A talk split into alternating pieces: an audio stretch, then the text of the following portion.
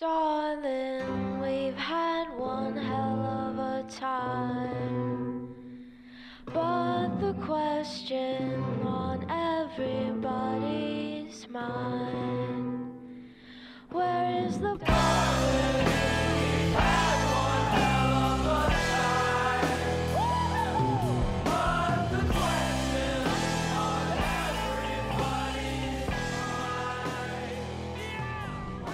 Welcome to Ideas Don't Bleed, a comics podcast presented by Ashcan Press and featuring Matthew Rosenberg and the Supple Boys, Ethan S. Parker, and Griffin Sheridan. This is part two of our discussion with Gerry Duggan on his new photo book on Kickstarter, Timing/Luck, as well as his upcoming comic projects. We hope you enjoy. As somebody who, it's like hard to even fathom being in rooms with some of these people, like the book is kind of a surreal experience because you get this odd mixture of feelings from some of those photos where it almost makes you sweat a little bit because just like the weight of some of those moments, but it is such a sort of intimate feeling portraits, and so it's whether the reader is a fan of yours already or not, is there a particular feeling or feelings that you're hoping that people walk away from this from, particularly since you reference it as an autobiography? Is there something you're hoping to impart on people with this? It's a good question. The honest answer is I am just presenting it as the camera saw it anyway. Right. In a world where, I think it's safe to say that like truth and embellishment and whatever else is or I guess the twisting of the truth is can sort of be out there. There's no way to lie about any of this stuff. I could write up a story about like meeting Lynch, backstage, but the real truth of that matter is it was a quiet moment. We were being quiet because we were watching what was happening on stage, and right. When that was over, actually in that moment, we just talked very briefly about Miguel Farrar, and because he had just died, and I just said, "Oh my gosh, my condolences." And he goes, "Wasn't he a special man?" And again, like I guess to Matthew's point, I hopefully have the wisdom not to go, "Hey, I have a comic book coming up that I'd like to talk to you about." It's just. If you can be yourself and be comfortable with yourself. I mean, David, Mr. Lynch obviously knew I was photographing him, but yeah. I was also not doing it with flash and not doing it in a way that was flashy. Mm-hmm.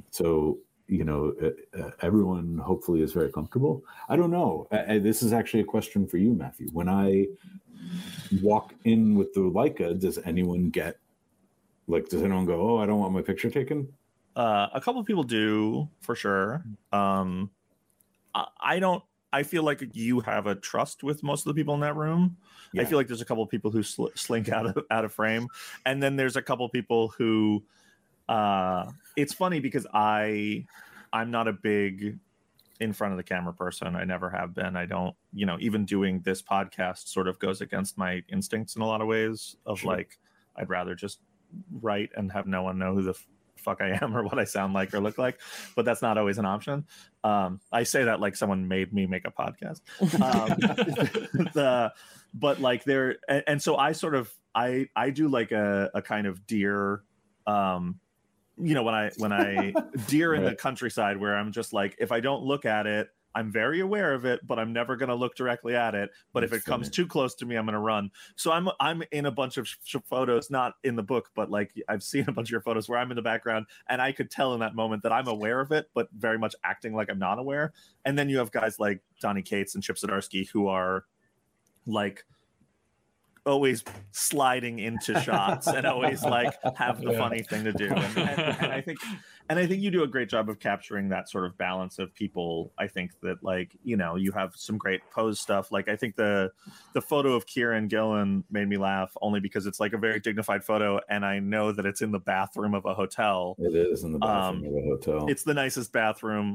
I mean, it's a majestic toilet. It's the nicest room I've ever been in. Yeah, it just happens to have people shit sitting in it. What is the name of that hotel? Do we? What is the name of that hotel? It's the hotel where the guests of Thought Bubble stay now. In Harrogate. Yes, in Harrogate. Yeah, and I do forget the name of it, but my understanding is the hotel you used to probably be some sort of gentleman's club, because I did ask some of the women. I was like, is the women's bathroom as nice as the men's bathroom? There's sofas and stuff. Like, like in case you want to say goodbye to your turds before you get up and throw them away. A quiet moment alone. Anyway, very, very funny. All you can do is walk into that bathroom and laugh. And actually, you know, Torin was in there. And she's like, I really want to see it. And I was like, well, let's go. Yeah. And those photos made the book because they were so sort of charming. I remember at Thought Bubble, people having to come in to use the bathroom and constantly being like, oh my God, because there are like 30 people just hanging out and they're like sitting on couches because it's such a nice room. And people just being like, well, I don't want to piss in here. Like, this is awful. Yeah. It's like, you know, like this photo of Kieran is so funny because it is like the framing, the backstory is funny to me, but also the framing is nice, but it's right in the book. I don't know if it's right next to, but the juxtaposition, then you have this photo of Jock driving your car. That's your car. Yeah. That's my car. And he looks like he's going to go beat someone to death. Like he looks like it's the start of the third act and Jock has to go drive and he's going to fight a bunch of people and beat them up. And then in the end, it looks like he's going to lose and he's going to stab someone in the throat and win. Jock Wick. Yeah. Jock Wick. That's not bad. So, it's such and you have this mix of these very candid moments that are so cinematic and insane in this book. And then these totally posed things like the Kieran picture. Do you have a preference? Do you like one more than the other? Hey, you know what? They both sort of happen at the same time. I don't control it. Like if someone wants to like present something, they can. And that's if they notice that I'm shooting. Like, I don't know that Jock knew that I was shooting because I was sitting next to him and we were driving too fast. That particular shot happened because we were hanging out and he'd come to town. I think we were at Seven Grand downtown. Mm-hmm. And I'd parked in an alley like nearby, like I couldn't find parking. And I was like, nobody's gonna, it's Saturday night, whatever. And I was like, well, good night, everybody. And Jock was like, is that your car? And he's like, that's illegal in the UK. And I used to drive a Prius. And then at a certain point, I was very responsible. I was a good eco friend. And then I downgraded, I guess some would say. You became an eco enemy. Mm-hmm. I became less of a chum to the environment. I bought a Dodge Charger with a Hemi, and it's the RT. It's a road track with everything blacked out, debadged, and so I was like, "Well, I'm getting new tires soon. You know, do you want to finish these ones off? We could go to the Rose Bowl, and you could give it the beans." So we drive up the two, and so that's what I was doing there is, you know, shooting Jock, like doing, like, we didn't, I don't want to say that we were acting irresponsibly because we really, I think we're pretty under control, but it was fun for both of us. We got this great picture out of it. It's, but you're right. It is obviously a much different than sort of just being in a bar and then shooting a shot and seeing what you have later. You know, there is like I think to be a like a my street photography influences are folks like Richard Sandler and Bruce Gilden and Vivian Maier, and they were just in your face, like stealing stuff. And you know, again, like I don't think I am that. I don't think I'm a great street photographer because I'm not as fearless as they are. I am like the Japan stuff. I'm really proud of. Like I think that was sort of that's also why it fell last in the book, because I think it's probably the strongest of the work. But that's. You know, you actually get to see the process. I hope the Japan stuff is gorgeous, and it reminds me a lot. Just and I you know, I know that it's not set in Japan for the most part, but the the color palettes and the lighting, and so much of everything is wet when you're shooting it. It has this real Wong Kar-wai feel. Like it has a feeling of like you're on the set of Chungking Express doing the. I got really lucky in that on the literally the day before flying over. I'd wanted to visit Japan since reading, like Millard Daredevil and going, oh, they're ninjas, and oh wait, Lone Wolf and Cub, and then falling in love with that culture in a big way, and just always putting it off. And then I booked a ticket with some friends who were visiting distilleries. They had a translator, they had a guide. I was going to get time in every city, and the day before, or the 2 days before, the weather is, Tokyo is going to get hit with a Category 5 typhoon, and I was like, I'm a dad. Should I be going? Is there any way to cancel? And they were just going to go. They were like, well, to hell with it. If we get stuck in Tokyo, then we have more time in Tokyo and less time for the other things that we were going to do. And I was like, okay, but you're not a dad. Like, should I still be going? And I was like, oh, I've got life insurance. I was like, all right, I'm going to do this. And actually, it's the best thing I ever did, because a lot of those, photos, are some of my favorites. And obviously, the trip was just incredible. If you have not visited Japan, everyone should. They're starting to really open up now after COVID. They closed pretty hard, but that's the kind of thing that you can't ever plan for. Seeing those slick streets. It was like I had a water tanker come by before me. It would be very expensive to try and get those photos in Hollywood. A lot of pre-production. But the cool thing too, and I'm sorry to make it all about my book, but what's interesting about Tokyo, Tokyo, abandoned for basically, sure. You're seeing Shinjuku at night, just completely empty, and it pairs really well with the end of the book, which is, pictures from Los Angeles in the quarantine, where that it's really back to Omega Man and some of that stuff. And I thought I was going to see other photographers out there. We were breaking quarantine. I was in an N95 shooting when we were all supposed to be home. I don't know that I felt irresponsible, because that was the only time that I left the house. Yeah. A lot of that stuff is, I think, pairs nicely with the way that Los Angeles plays in the book as well. Again, there is pieces of the book that are not cinematic, and then there are definitely pieces of the book that are playing to that stuff. And look,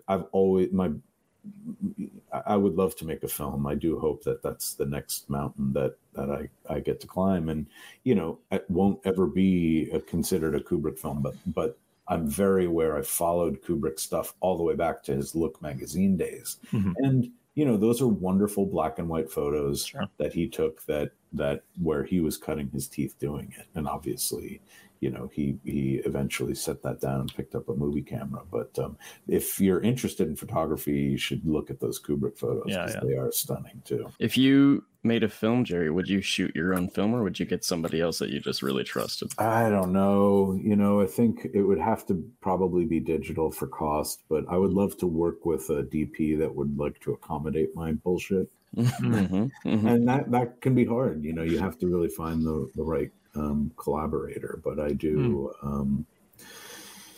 I have a 28 millimeter lens on that camera, and it's so you're locked in. It's a fixed lens, so you're getting always a wide shot. And probably what I'd like to do is upgrade to a 35, something that a system where I can interchange some lenses and put on a 50, which is a portrait lens, but really what I want to do is get that 35 going, and then sort of maybe use that as the basis. There's so many amazing opportunities to now do this yourself. I really came to Hollywood at a time when you need to ask permission and get permission to do so much of this stuff, and now the world has changed. In fact, some of the first sort of productions, that I was helping out on, whether it was reading and giving notes or punching up or trying to help friends do it, you know, we're being funded with like weed. You know, so much of the early independent cinema is like stuff where you're doing some big score to be able to take the money and roll it over into your first feature. Mm-hmm. I have a friend who made his first feature, and I asked where the investors got their money, and he was like, "They're dirty cops." And I was like, "I thought it was a joke," and he was like, "No, it's not a joke." He's like, "It's dirty cops. They stole money." Holy shit! Yeah, and then it's laundered clean.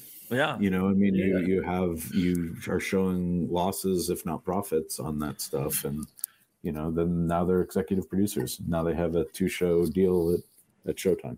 Yeah. And everything's super cool and super fair and, you know, super legit, I think, is what the takeaway there. I had a couple of questions, one quite technical, and that is just what kind of stock are you typically shooting on? You know what? It's everything is digital in the book. Really? Holy shit, dude. Yeah, Impressive. Well, you capture a lot of texture and some of the low light stuff. I guess some of the low light stuff should have given it away, but like there's a lot of really great texture in there too. I guess it's the lens doing the work. Yeah, the cool thing about that Leica is that lens, and then you can shoot at super low ISO, and like I'm shooting in near dark sometimes, but if you can have a steady hand and crank it all the way down and see what you get after. That's the way to do it. So I'm heartened that you thought some of it was analog. That was where I started. You know, when was the last time you shot film? Emerson in the 90s. Oh, really? Wow. Yeah. So a long time, but that's also because you know the coming out here, I brought the camera, but the getting into a dark room is back then was prohibitive. Now it would just be inconvenient, you know. But I do miss it though. Oh yeah, for sure. In high school and in junior high, we were making our own prints, and we were making screen printed shirts. We had a really good graphic arts program that had a dark room for us. So, I really loved it in there. If you know, sometime down the line, I would love to have a dark room in the basement somewhere. Yeah, that'd be pretty sweet. It's also until now, photography also has been something that like. I did not. That was very pleasurable because it was not a part of my work brain. Mm. If I sit down and read a comic now, the cost you pay for sort of walking onto that field is that everything becomes work. Mm-hmm. And that's again, I don't mean to complain about it at all. It's just that part of the brain just doesn't turn off. So, again, movies, TV, comic books, all these things that I very much loved, become, and tainted is not the right word. They just are, they become a little burdened with that story brain that just never turns off. Mm-hmm. You're always looking for where it's going and the seams of how something is made. And photography, for me, still is really something that I just get to go, oh, I'm going to go see if I can make something that I like looking at again. Mm-hmm. I don't really ruminate much on the past. And that's what was such an odd experience during the pandemic and finally looking backwards. There's an amazing photographer named, I mentioned her once before, Vivian Maier, who, an amazing street photographer. I don't think she shared a single image while she was alive. Yeah, they discovered them all after she died. They discovered everything and I'm no Vivian, but what I take from that would be, oh, maybe I should just go see and pan for gold and see if there's anything in there because all my stuff is digital. It's going to be on drives. It's going to be in a Dropbox. Like years from now, hopefully a long time from now, if I drop dead, I don't know that my son will know who any of those folks were, what those moments were, why I think they might be worth sharing. Mm-hmm. And I don't want to leave that to him anyway. I'd rather leave him a book to go, these were the ones I thought were good. Don't worry about the rest of it. Well, it's funny, earlier we were talking about stand-up and And the way that the two like share some similarities in that, like you're saying, sometimes when you get behind the camera, you bring the camera along, there's like an improvisational sort of, you know, quality to it where you're just showing up and seeing kind of what happens, and you have to be on top of it as things are unfolding and that sort of thing.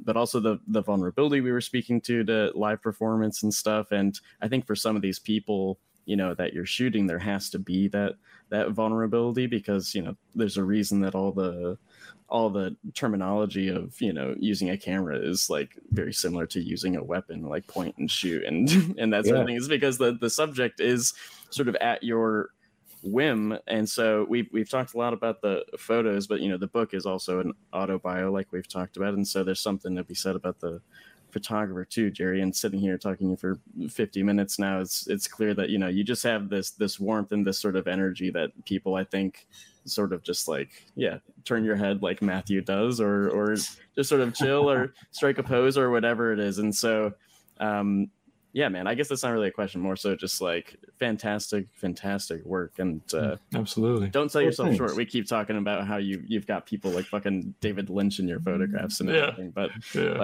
I'm sure those people are absolutely pleased to be in your presence. Lastly, though, why is there so much Chip Zdarsky in the book? Is it too late to cut some of that out? No, it's not. We can do a Zdarsky-ectomy pretty easily. Is there too much? Such a beautiful book. It's almost a shame. Yeah. Is there too much Chip Zdarsky? Is the same question as is there any Chip Zdarsky? Right. And there is. That is true. It's very true. I wanted to. We don't have a lot of time left, but I wanted to switch gears because this is a podcast about comics, and we haven't really fucking talked about comics. And although there really is the urge to like make. Is essentially the same impulse, like the idea going like, hey, if I string together 100 images, I've made a comic book. If I you know, can put together a bunch of images that make sense, maybe I can also. So that's where you're going now, is to Fumetti stuff. You're going to do photo comics. That's a big announcement. I don't need Pepe anymore or any of the other guys that I'm privileged to work with. You know what? You can name your camera Pepe, and, you know, it's Pepe Jr. My camera's name is Pepe Larraz. Pepe Larraz's I just wanted to talk about earlier this year, you put out a book at Image Comics. You actually put out two. You put out the excellent Dark Room. Thank you. Yeah, which was an original graphic novel. But you put out a weird one, The Secret History of the War on Weed. Yeah, which is you and some friends, the Deadpool team, if I'm not mistaken. Your original Deadpool team. Yeah, me and Posein and Koblish, who came in. He was the first artist to follow Tony Moore on Deadpool. We did I want to say this was Jordan's idea, the editor at the time, to do a throwback, a fake inventory issue, and it hit so hard that we were like, Scott, let's keep doing it. And so even though it took a while for Scott to get an arc of his own, we were using Scott as the mortar between stories to be able to build Deadpool, a continuity that went way, way far into the past before his 91 arrival, and claimed that it was in continuity. And I feel like Tom Brevoort would grit his teeth or whatever, and we can all ignore that. But we were building him into the future as well. So we went all the way to 2099. So we sent him all the way back into the past. And Scott was the perfect guy to do it because Scott was a Ramita Raider. So Scott was one of the artists literally sitting in the bullpen when Marvel was, you know, still had artists in the bullpen doing corrections. If someone had drawn the costume wrong, Scott would have to draw like them. So they were building this perfect killing machine for us. And then we came along and we were like, great, now we're going back to the 60s. He's like, all right, I got this Kirby gear, you know. He's this wonderful artist with a great sense of humor. I think we're moving to more honor his contributions as a writer. I think it's just the new book that we're doing. We did a War on Weed book for 420 last year. Now we're doing in October. It's called Scotch McTiernan's Halloween Party. So it's some of the same characters. And the gist of this one is very simply the monsters, you know, the killer clowns and the sewer people and the chuds and all their friends who are none of those people because we don't own them, but examples of the sort of people who would say, oh my God, it's really hard to scare Americans because they're living in this horrifying nightmare. You know, the comic opens with a clown, a haiku clown, actually, which I'm proud to say that's my contribution. He sort of speaks in haikus and has two murder stabbits. They're little rabbits with knives. And he'd love to go do a murder, just a simple, old-fashioned, spooky Halloween murder. And then, you know, an incel with a machine gun causes a ruckus and kills some people and obviously sends him off to the monster mash. Very depressed. He literally can't get a rise out of any of these people because our ordinary life is so fucking horrifying. Mm-hmm. Available from Image Comics, October 12th. No, I mean, the opening of that book and the clown and being ducking and covering during the mass shooting is one of the funniest things I've read in a long time, and I guess and fucking horrifying, but in a good way. And I like that you kept up. You know, the horrors are good because in the Weed book or this year, I would say that you have my favorite Hitler joke in that book. So like you're keeping up the theme of just like truly monstrous stuff, but you have the like. You keep talking about in the previous book. You keep talking about 420, and then you introduce the robot with a brain, and he speaks in a German accent, and he goes, "It's my birthday," and that just made me laugh for so long. I said to Brian and Scott, I said, if we do that joke, we have to really make sure that brain is dead at the end. Otherwise, I'm not doing that joke. Yeah. It's great though, and you do you kill Hitler's brain, and that's you know good for you. You should get a Congressional Medal of Freedom for that. But you're dealing with this horrible stuff, and you also are dealing with real topical things. The previous book has, I mean, you even gave money to the Last Prisoner Project and all these organizations about marijuana laws, marijuana reform, and things like that are really great causes.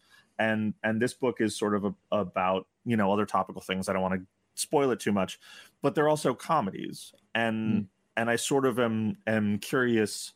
Comedy in comics is so rare these days. Like, why do you feel like that's what you had to do? Do you feel like a calling for that? Do you feel like you're filling a void? But also like, why is there so much heavy shit in these books too? Like, why are you touching on these themes? I guess is my question. Yeah, it's like nine questions. It's a good question. It's the weed part of it is there is certainly the prohibition of weed affected non-white folks the most. It was. And now, obviously, on the other side, as we have filled our private prisons with brown and black skinned folks, that on the other side, now that prohibition is essentially all but over in most of the country, you know, there is an inequity in who is now profiting from that. Sure. So, I think you probably, The comedy answer actually comes from just going, look, if it's going to be me and Brian and Scott, we would be fighting our instincts to not do a comedy. Sure. And then, like Brian's truly the Prince of Darkness, they'll have the darkest thoughts. And so, that's where it comes from, just really dark comedy. And honestly, the more honest it is, the more you can be bummed out and also probably laugh. And that was the tone on Deadpool. We really wanted to tone shift. We wanted you laughing on one page and then bummed out the next. And, Scott has such a good sense of humor that, not everyone, I think here's the other observation. You said there's not a lot of comedy in comic books, and I would agree with that. And the reason is that it's not just one person that needs to have a funny bone. Mm. Yeah, yeah. Everyone needs to come together and have funny bones. Otherwise, it's not going to land. And I don't know that it's. I don't know how easy that is to do. And also, honestly, it's really hard to do comedy on a page. Sure. In the same way that I think it can be really hard to scare people on a page. Mm-hmm. Mm-hmm. You know, you creep someone out really, really nicely, and a lot of people do that really well. Yeah. But you have to have a confidence about you to just go, yeah, I'm doing a Godzilla with a dick comic, and you're either going to laugh or you're not. And actually, that's the Ebert quote. That's the Ebert quote at the top. Oh.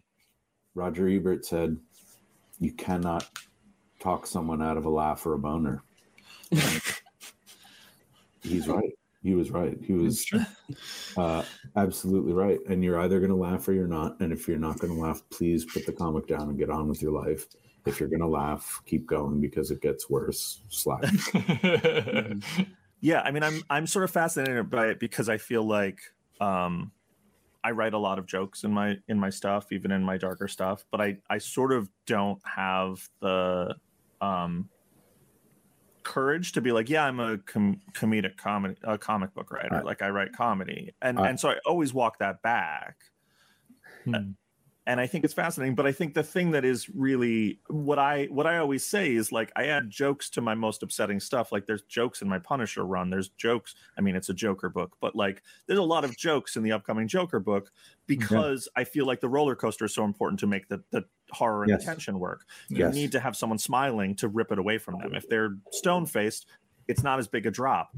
It's very rare that I see people go the other way. And that's why I was sort of fascinated by it, that like the War on Weed, when you read it, it's very funny. And then at the end, you're like, all these people are in fucking prison. It's fucking an injustice. It's modern day slavery. Right. It's not okay.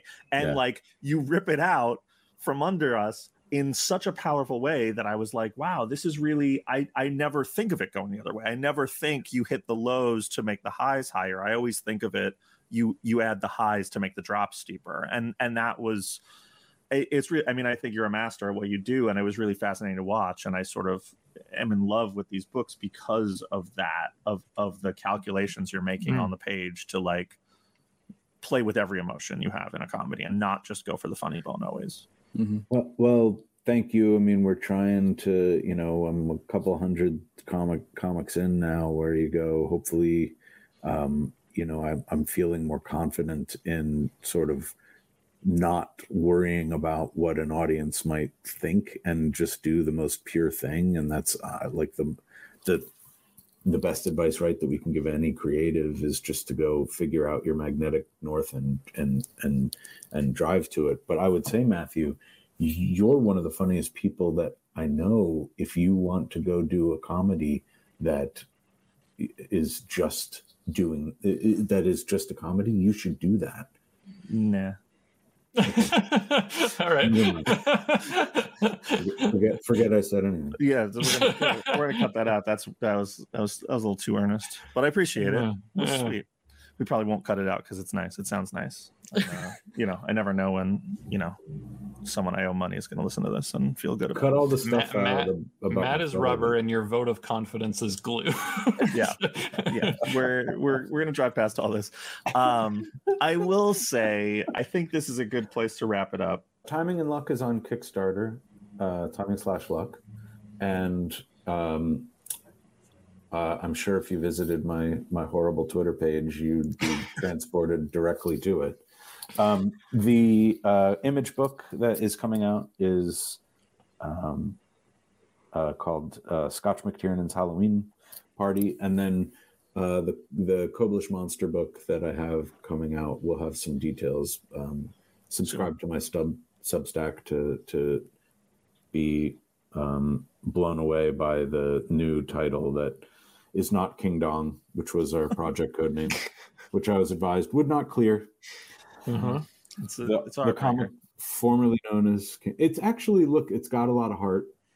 It's got a lot of other things too in other parts. Mm-hmm. But It's a full anatomical monster. It's got a lot of heart and everything else. How much did I show you guys? Did I show you guys the half comic? I think I've seen all of it, but I don't know. I think you said it was half. Yeah, it's a giant robot. 32 pages. All right, 32 pages. Well, it gets much better and much worse. It ends really strong. A couple of buildings get fucked up. Is there a happy ending? Can you tell us that? The happy ending is a happy ending. There you go. Oh. I set you up for that. I love it. Gerry Duggan, thank you so much for taking the time. I'm really excited about this stuff. It's very rare that I get excited. I'm so myopic. It's very rare that I get excited about a book that isn't a comic book. And you made me that with your photography book. I am so excited to have it in my hands and flip through it and give it a read and show it off. And you know, probably tear the page that my picture is on out and either frame it or burn it. I don't know which, depending on mood. But I'm so excited for this stuff. It like the murderer in Idiot Like the Red Dragon. Yeah, that's probably what I'll do. And I'll get my own power. Yeah, reclaim the piece of yourself that I stole from you. Yeah, and thank you so much for joining us and giving us your time, and thank you for making such awesome stuff. And congrats on your Substack launch. I cannot wait for these comics. Thank you. It's the most successful Substack launch in history, so that's pretty cool. Right. Have a good night, Gerry. Thanks, Gerry. Thank you for having me.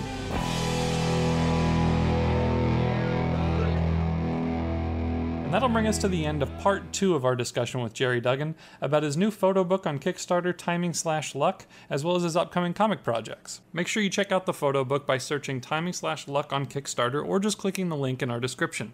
You can also check out Gerry's Substack at gerryduggan.substack.com to see everything else that he's working on. To get the latest episodes of this podcast, as well as news, giveaways, and even comics delivered straight to your inbox, head to ashcanpress.com and sign up for the newsletter. We'll be back next week with another wonderful guest, and in the meantime, you can write to us at ideasdon'tbleedpod@gmail.com, tweet to Matthew Rosenberg at ashcanpress on Twitter, me at TalesToAstonish, or Griffin at Griff Sheridan. We'll include some of your correspondence on the show, and we'd love to hear what you have to say. And big thanks to Summer People for our theme song, Where's the Poison? Thanks so much for listening, and we will see you next time.